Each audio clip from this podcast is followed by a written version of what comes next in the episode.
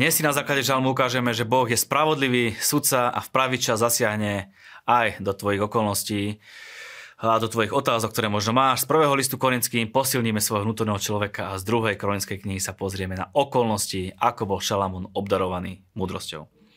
Niekedy sa ľudia správajú a majú také otázky, ako to môžeme čítať v 94. žalme. Dokedy, hospodín, budú bezbožníci, dokedy budú bezbožníci jasať? Hovoria rúhavo a vyzývavo, Vystatujú sa všetci zločinci. Šliapu po tvojom ľude, hospodín, utláčajú tvoje dedičstvo.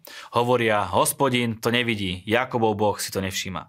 Áno, niekedy môžu ľudia nadobudnúť pocit, že vo svete je veľmi veľa krivdy a zla a že kresťania sú takí maličkí, bezprávni ľudia každý si po nich môže šliapať a robiť im zle a dokonca ešte nadobudnú pocit, že Boh si to nevšíma, že Bohu je to jedno a že zatvára pred tým oči. V živote môžu nastať rôzne situácie, rôzne krivdy a ľudia si môžu klásť rôzne otázky. Otázky môžeš mať, lebo správne otázky vedia človeka nakopnúť a dostať na vyššiu úroveň. Vždy je, lep- vždy je dôležité, tak ako aj v tomto žalme, uzavrieť každú jednu otázku výťazne, respektíve s pocitom výťaza, s takým pocitom, že Boh je so mnou a oslávi sa aj v tejto situácii a s prehlásením. Aj toto zvládne, Boh mi odpovie, idem ďalej, neprehra. Prečo? Pretože Boh urobí spravodlivý súd aj s ľuďmi, ktorí sa ti možno posmievajú, neprajú ti, robia ti zlé, alebo doslova sa rúhajú voči Bohu. Nie je tvojou vecou vykonať nad nimi súd, ten vykoná ten spravodlivý sudca, ktorý bude nakoniec súdiť celý svet. Či nepočuje ten, kto stvoril ucho, či nevidí ten, kto, stvárnil oko, či netrestá ten, kto karha národy, tvoj Boh má uši a oči a všetko vidí a ver tomu, že v pravý čas Boh zasiahne. Niekto to možno bude považovať za náhodu alebo zhodu okolností, ale ty budeš jasne vedieť, vidieť Božiu ruku a Boží zásah. Hospodin pozná zmýšľanie človeka, vie, že je len číra márnosť. A preto, aby tvoje myšlienky neboli márne, uver myšlienkám, ktoré o tebe myslí tvoj nebeský otec, pretože jeho myšlienky sú o mnoho väčšie, aké si vôbec dokážeš predstaviť a myslieť ty sám v prvom liste korinským eh, v 6. kapitole sú také pecky a také pasáže, že by sme mohli prečítať každú jednu vetu a venovať sa jej, ale samozrejme na to čas nemáme, tak to len tak prebehnem.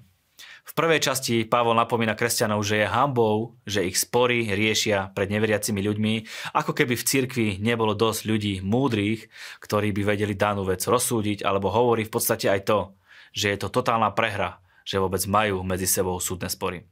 Prečo radšej neznašajú krivdu a netrpia škodu? Veľmi silné vyhlásenie, ale v podstate duchovní ľudia mu plne rozumejú. Zasa môžu nastať rôzne situácie a možno ti bolo aj reálne ublížené, asi možno aj v práve. V círky sa bratia pohádajú kvôli rôznym veciam a žiaľ mnohí sa dlhé roky kvôli tomu nerozprávajú, odídu z cirkvy a idú si žiť život bez Boha. A to je veľmi smutné. Keď to vidí nejaký neveriaci človek, povie si, no je mi toto treba, aby som žil s Bohom, aby som veril v Boha a žiť takýto život, ja to nepotrebujem. Teba a mňa ľudia zvonka pozorujú a skúmajú, či je kresťanstvo to, čo im hovoríš a či má význam žiť s Bohom. Iba veľkí ľudia vedia neskrivdu a škodu. Samozrejme, nie za každých okolností máš byť ticho a znášať, ale sú situácie, kedy keď to urobíš, tak si vyhral a Boh ťa požehná, vyvýši a vynahradí ti prípadnú škodu mnohonásobne. Ďalej toto sa oplatí, aby sme prečítali. Neviete, varí, že nespravodliví nebudú dedičmi Božieho kráľovstva. Nemýlte sa, ani smilníci, ani modloslužobníci, ani cudzoložníci, ani prostitúti mužov, ani ich súložníci, ani zlodeji, ani lakomci, ani opilci, ani rúhači, ani vydierači nebudú dedičmi Božieho kráľovstva. A takýmito ste niektorí boli, no boli ste obmytí, ba posvetení, aj ospravedlnení v mene Pána Ježa Krista a v duchu nášho Boha. Ďaká Bohu, si obmytý, očistený, ospravedlnený a tak si dedíš Božieho kráľovstva, lebo nepatríš do kategórie tých ľudí, ktorých som pred chvíľou menoval. Nežiješ už pre hriech, ale pre perspektívu väčšnosti. Teraz ide krásny výrok. Všetko smiem, no nie všetko osoží. Všetko smiem, ale ja sa ničím nedám zotročiť. Si slobodná bytosť a môžeš robiť čokoľvek. Môžeš hrešiť, môžeš žiť nemorálny život, ale môžeš žiť aj život s Bohom.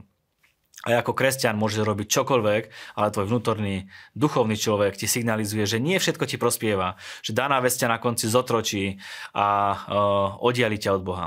Ale keďže už nepatríš sebe, ale tvoje telo je chrámom Svetého Ducha, Svetý Duch pokiaľ je v tebe, ti dá jasne pocítiť, čo ho zarmucuje a čo nie. Vtedy sa napríklad budeš vyhybať aj smilstvu, pretože každý hriech, ktorého sa človek dopustí, je mimo tela, kto však smilní, hreší proti svojmu vlastnému telu. A opakujem, keďže naše tela nie sú naše, ale sú chrámom Svetého Ducha. Nehrežme proti Duchu Svetému, ale si svoj život užívajme v slobode, v radosti a v šťastí. Čítali sme prvú kapitolu druhej kronickej knihy, ktorá nám dáva na príbehy, ktoré sme si už dávnejšie čítali, troška iný pohľad na vec, čo niekedy nie je na škodu, práve naopak môžeme tam nájsť veci, ktoré sme si predtým nevšimli, respektíve tam ani nemuseli byť napísané. O tom, ako bol Šalomún obdarovaný múdrosťou, keď sa mu Boh zjavil a povedal mu, aby si pýtal čokoľvek, čo chce a Boh mu to učiní a to, že Šalamún si vybral pred všetkými vecami, ktoré by možno mnohých ľudí napadlo, pýtal si múdrosť, Uh, uh, som konkrétne ja hovoril pred pár týždňami dozadu v týchto našich krátkých pozbudeniach. Pozrime sa na to teraz inak, že ako k tomu prišlo. Šalamún, syn Dávidov, sa pevne ujal svojho kráľovstva, hospodín, jeho boh, bol s ním a náramne ho zveľadil. Prečítaj ešte raz.